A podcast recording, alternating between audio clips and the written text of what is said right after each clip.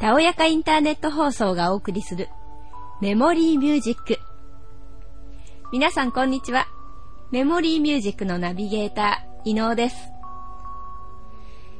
今回は、江戸時代に来日した外国人の目から見た日本について紹介をしていきたいと思います。江戸時代、1775年にスウェーデンの方が来日しています。お医者さんで植物学者のセンベリーさんっていう方です。彼はこんなことを言っています。地球上の民族の中で日本人はヨーロッパ人と肩を並べるほどの第一級の民族です。その国民性の随所に見られる堅実さ、国民のたゆまざる熱意など我々は驚かされることばかりです。政府は独裁的でもなく、また、情実に傾かないこと。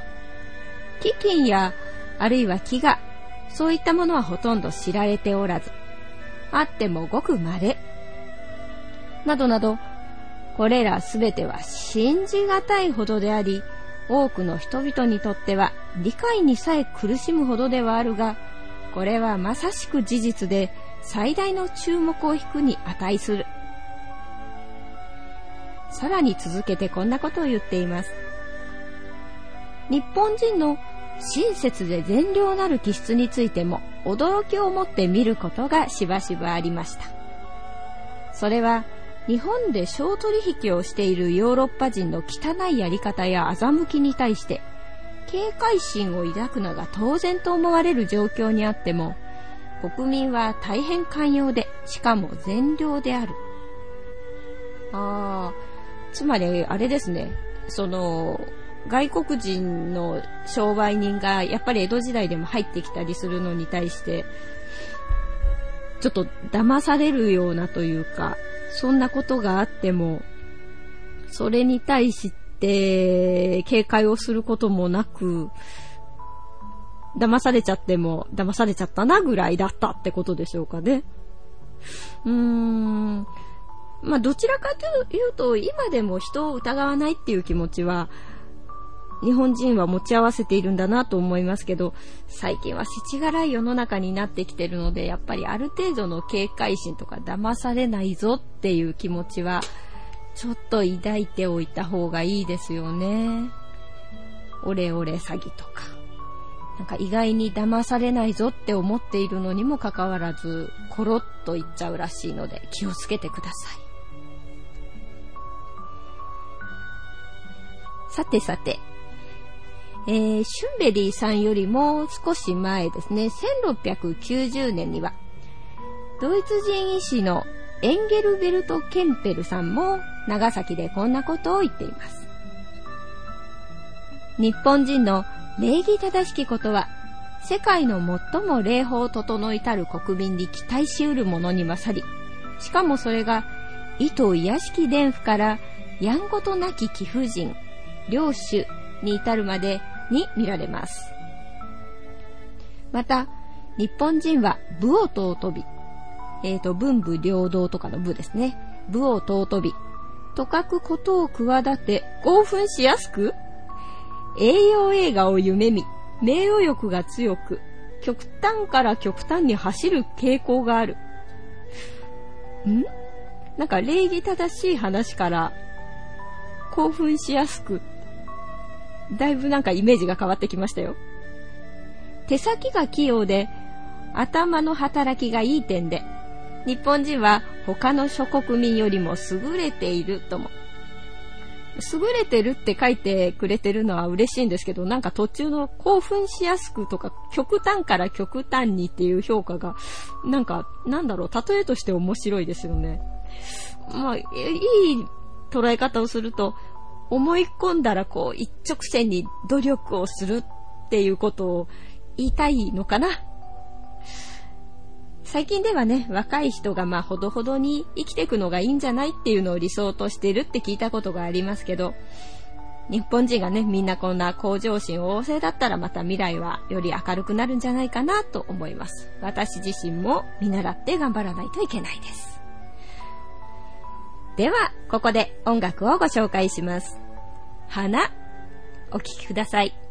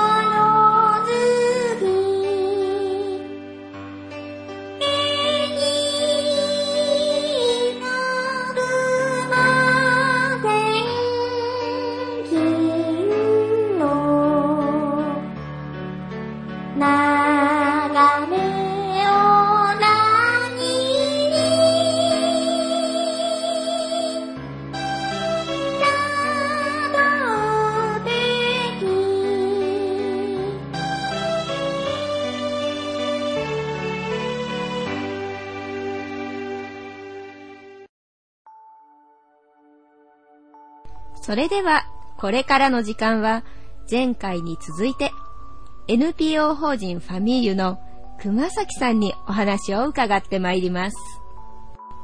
そのむやみやたらに、うん、もういらないからって言って、うん、センターに犬や猫を持ち込む方たちが、たくさんいらっしゃったんですけども、うん本当に安易な理由で捨てに来る人もいるんですね。い旅行に行くから、もういらないからって言って、へーセンターにもうこのへー犬、猫を処分してくれって持ってくる人がいたりとか、はい引っ越しをするか、まあ今でも引っ越しするからっていう方はうん後を絶ちませんけども。向こうで買えないからみたいな。そうそうそう。だったらペット可のね、マンション頑張って探せばいいじゃないって。そうですよねうんって思うんですけど、うんやっぱり安易にそういう風にする方たちっていうのが未だうんいらっしゃるはいいらっしゃってうん。で、そういった尻拭いをうん全部、まあ行政の管轄が今まではしてたんですよね。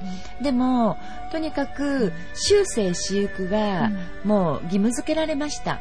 法的に修正、あは修正私服が義務付けられました。はい。なので、はい。センターでははい。行政では引き取りしませんよっていうことができるようにもなってるんですね。数年前からはい。はい。それが、なんて言うんでしょうね。実際、飼う方の人が知らないんじゃないかなってちょっと思ったりして。知らない方も多いかと思いますけども、うんまあ知らずにうん安易に、あの、この犬、この猫いらないからって言って、愛護センターに持ってくると、うん説教して返されますね。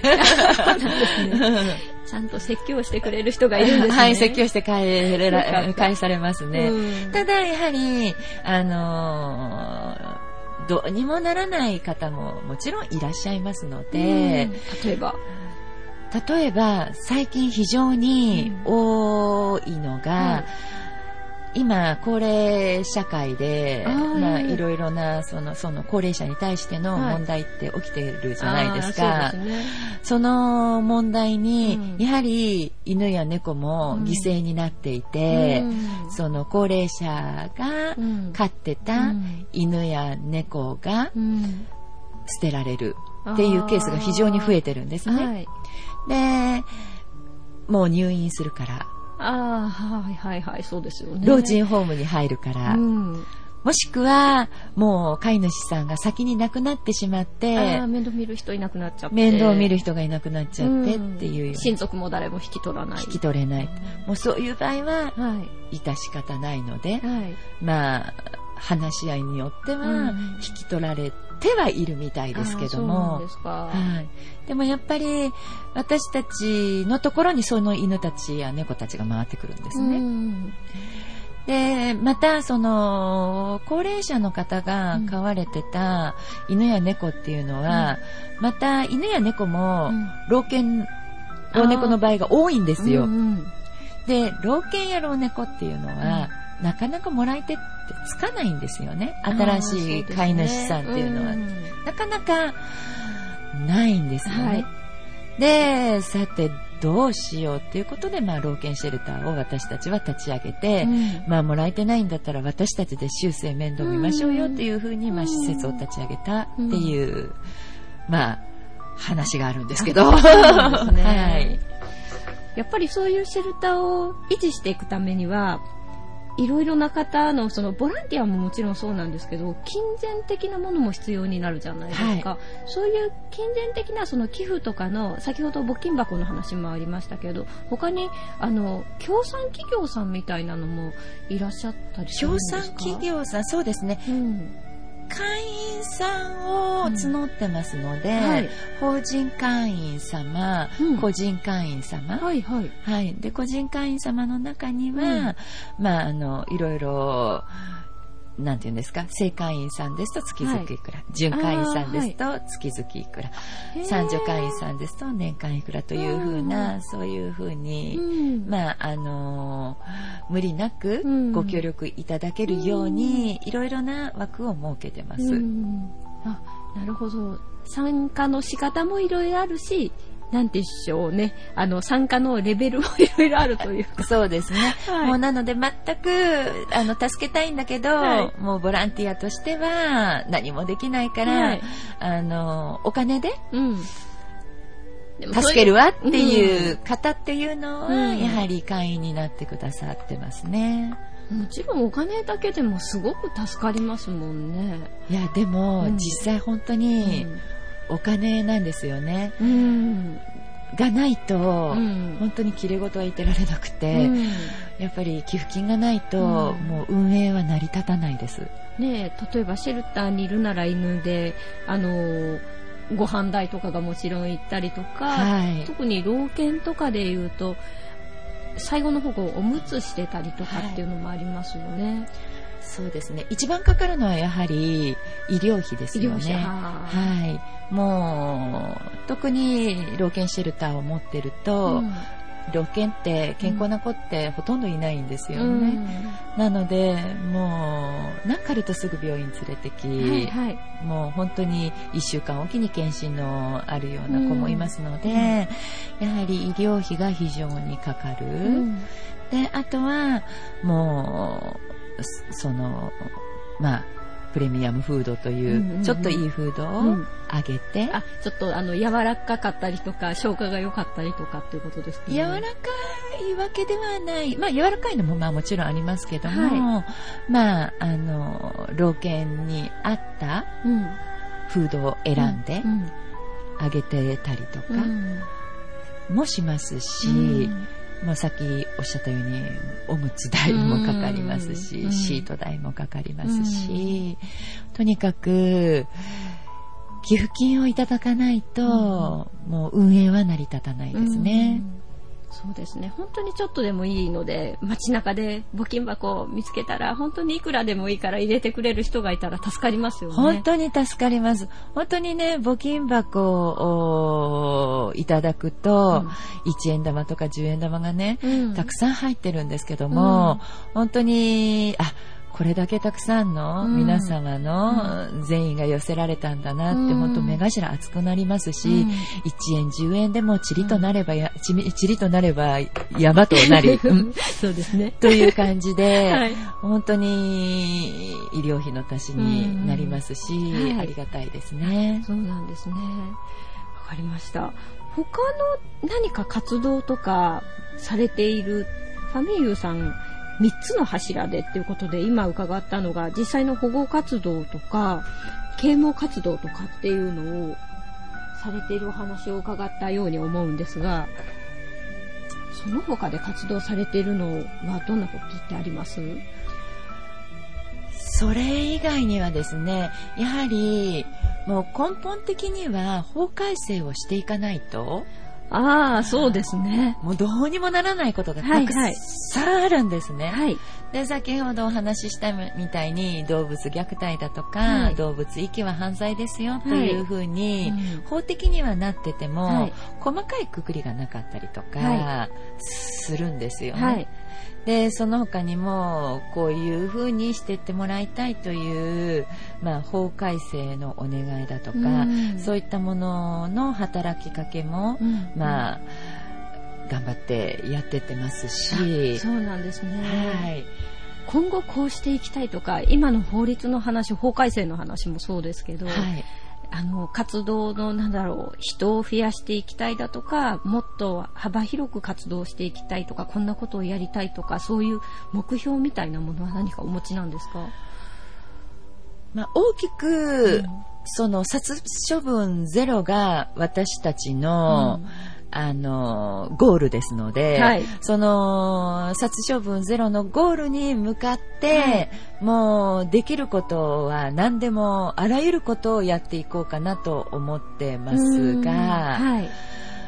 やはりその中には、先ほどお話ししたみたいに、うん。今、高齢者のうん、うん方がもう飼えなくなってしまうっはい。ていうケースが非常に多いんですね。はい。なので、もうとにかく、その、高齢者の方には、むやみやたらにうん。自分が寂しいからって言って、うん。犬や猫を飼わないでっていうことを、まあ、お訴えをしていってるわけなんですけども、でもやっぱり、その、高齢者の方もね、犬や猫がいれば、うん。張りが出るじゃないですか、うん生活に、うんうん。私がこの子を守らなきゃいけないとか、犬だったらうん。散歩に行くことによって、そう健康な生活が保てたりとか、はいその、買わないでくださいねと言いでも、うん。やはりその犬や猫がうん。高齢者に対して、うん。とってもいい影響を及ぼすうん。こともあるんですよね。はい。で犬犬猫と人とうのん。その共存というところをうん。考えて、私たちは、うん。まあ、高齢者の方には、高齢犬をああ、はい。同じぐらいのはいはい。どっこいどっこいの、例えば散歩をするとしても、ゆっくりお互いがそうそうそうそうそうそう。はい。もう長距離行かなくていい。はいはい。もうちょろっと近所を歩くだけで、うん。人も犬も満足っていうようなね、うんいいですね。はい。そういったまあ高齢者と高齢犬とのマッチングっていうのもうん。力を入れてやっていて、はい。なので、あのーなんていうんですかね、預かっていただいて、うん。その高齢者の方に高齢犬を預かっていただいて、うんで、まあ、に人なので、人間なので、うんまあ、昨日まで元気だったけど、明日どうなるかわからないじゃないですか。で、もし何かが起きた時には、ファミユの方にうんまたワンちゃんを戻していただければいいですよ、というようあなあ、、な。はい、仕組み作りえをーしてますね。あ、そうなんですね。高齢者と高齢犬のマッチングですねうん。はい。それだと確かになんか可愛いからって言って、お年寄りのところに子犬とか子猫とかからスタートしたのを入れると、やんちゃで手はかかるわ。家なんかこう、ちょっと荒らされたりとか、ペットが、えっ、と、散歩が大変だったりとかっていうのが、省けてと言ったらあれですけど。そうなんですよね。うんあの、よく犬や猫のことを知ってる方ほど、うんもう子犬や子猫はいいわっていう方が多いんですけど、あやっぱり最初大変っていうのを大変なんです。身に染みて。はい。なので、もうその、犬や猫を知ってる方ですと、うんもう私の年だったらそんなとてもじゃないけどお世話できないから、うん高齢犬でいいわ、高齢猫でいいわっていう方もいらっしゃいますし、で、その、知らない方には大変ですよっていうことをお伝えして、うんうんこのワンちゃんだったら、あなたの生活スタイルに合ってますよ、うん。このワンちゃん預かりませんか？もし何かあっても、うん。私たちがうん。またその犬や猫は責任持って見ますので、うん。大丈夫ですよっていうふうにお伝えをしてっていう。その方が少し安心感がありますね。はい。そうなんですね、はい基本的には一生面倒は見ていってほしいけれども、もしそれがちょっと難しいなと思った時には、それこそちょっと一時預かりのイメージでもそうですね。買っていただける方がまた増えるといいですね。そうですね。で、かつですけど、捨てることがないようにっていう、新しく買う方には、またちょっと心してほしいところですよね。そうなんですよ。あの、まあ、健康寿命ってよく言うじゃないですか。はその、健康寿命の時じゃないと、はい。やはり犬や猫の世話はできないと思うんですね。うん。だから自分が何歳まで生きるかではなく、うん。自分がいつまで健康でうん。犬や猫の世話をできるかという、うん。自分の健康寿命を考えていただいて、うん。犬や猫を迎えていただかないと、はい。これまた偉いことになるんですよね。ああ、確かに。うん。こんなはずじゃなかったさあ犬や猫どうしましょうっていう風になるんですよね。はい。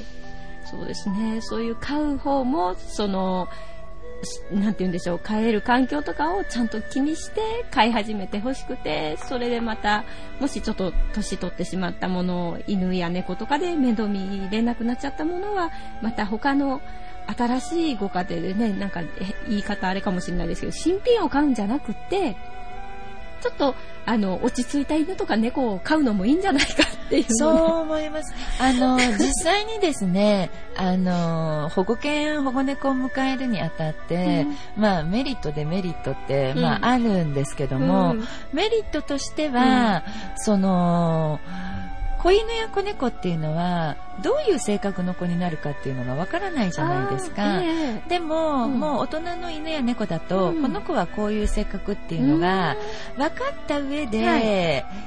飼い主になれるので、うんうんはい。そういうところは非常にいいなと思いますね。確かにそうですね。はしかもね、最初から飼うとなるとやっぱりこうしつけがとかいうのも大変になってきて、なんかしつけ上手にできなかった人のワンちゃんとかすごく吠えたりとか噛み癖があったりとかっていうのがあると思うんですけど、保護のところからのあの、譲り受けのペットさんとかは、どちらかというと、ちゃんとしつけとかもされてて、落ち着いててっていうことが多いです。いや、逆に、うんあの、問題のある子も、あ、中にはいるんですおね。多いですねあそうなんですか。問題があるからこそ捨てられたんじゃないかっていうような子も多いですけども、うんもうそこら辺は、やはり預かってる期間にできるだけのしつけはしてます。うんで、逆に言うと、その、じゃあ、しつけ、しつけというかな、問題があって、なんか捨てられちゃったこの問題が発生した原因って、飼ってる人間の方にきっとあるんじゃないんですか、ね、ある場合もありますし、個性もあります。個性もあある場合もありますね。んやはりその噛み癖がある子っていうのは、その環境によってそうなったこともともと先天的にそういう性格だったっていうこと、あ二手に分かれるので、あそうなんですか。は一概にこう、なんだろう、しつけ教室みたいなのがありますよね。そういうところにちゃんと行ってれば、こうはならなかったんじゃないのっていうわけでもない。まあないですね。そうなんですね、はいあそこは私の中でちょっと勘違いがありましたうね。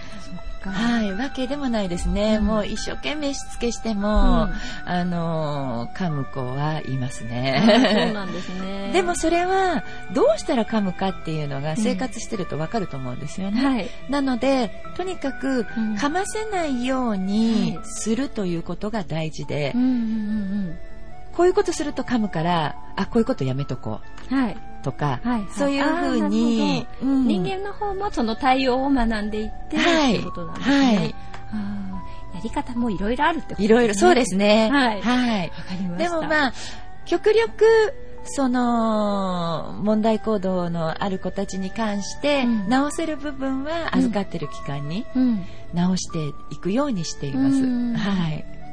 じゃあ、まあ、実際その、預かる場合、買ってみようって思う場合も、そのマッチングっていうような話が最初にあったかと思うんですけど、相性を見ながら、この子だったら大丈夫かなっていうところで預かっていくことができそうな気がするので、はい。そういったところでも、ちょっと安心かなって私は思いました。はいそうなんですね。でも本当にこれから、最初から買うなら買うで、ちゃんと面倒を見るっていうのを、ね、誓ってって言ったら言えへんかもしれないですけど、ちゃんと心に留めて買い始めて、ね、あの、目標にしている殺処分ゼロっていうのが叶って、実際この、ね、NPO 法人のファミリューさんがもう仕事ないわっていう状態が、もしかしたら理想ですかね。もちろんです。とにかくあのー私が生きてるうちに、はい殺処分ゼロ、全国殺処分ゼロという言葉を聞きたいですね。そうですね。今これを聞いてくださってる方も、何かしらの形でボランティアなり寄付なり参加はしていただけると思うので、そういう活動をする人がまた増えて啓蒙活動もできて、え変な言い方ですけど、ファミリューさんが亡くなることを心からお祈りしています。はい、ありがとうございますが、はいそれまで頑張ります。はい。またいろいろ活動あるかと思いますので、はい頑張ってください。はい、ありがとうございます。はい。と本日はファミーユの熊崎さんをご招待してお話を伺いました。ありがとうございました。ありがとうございました。それではまた次回もお楽しみに。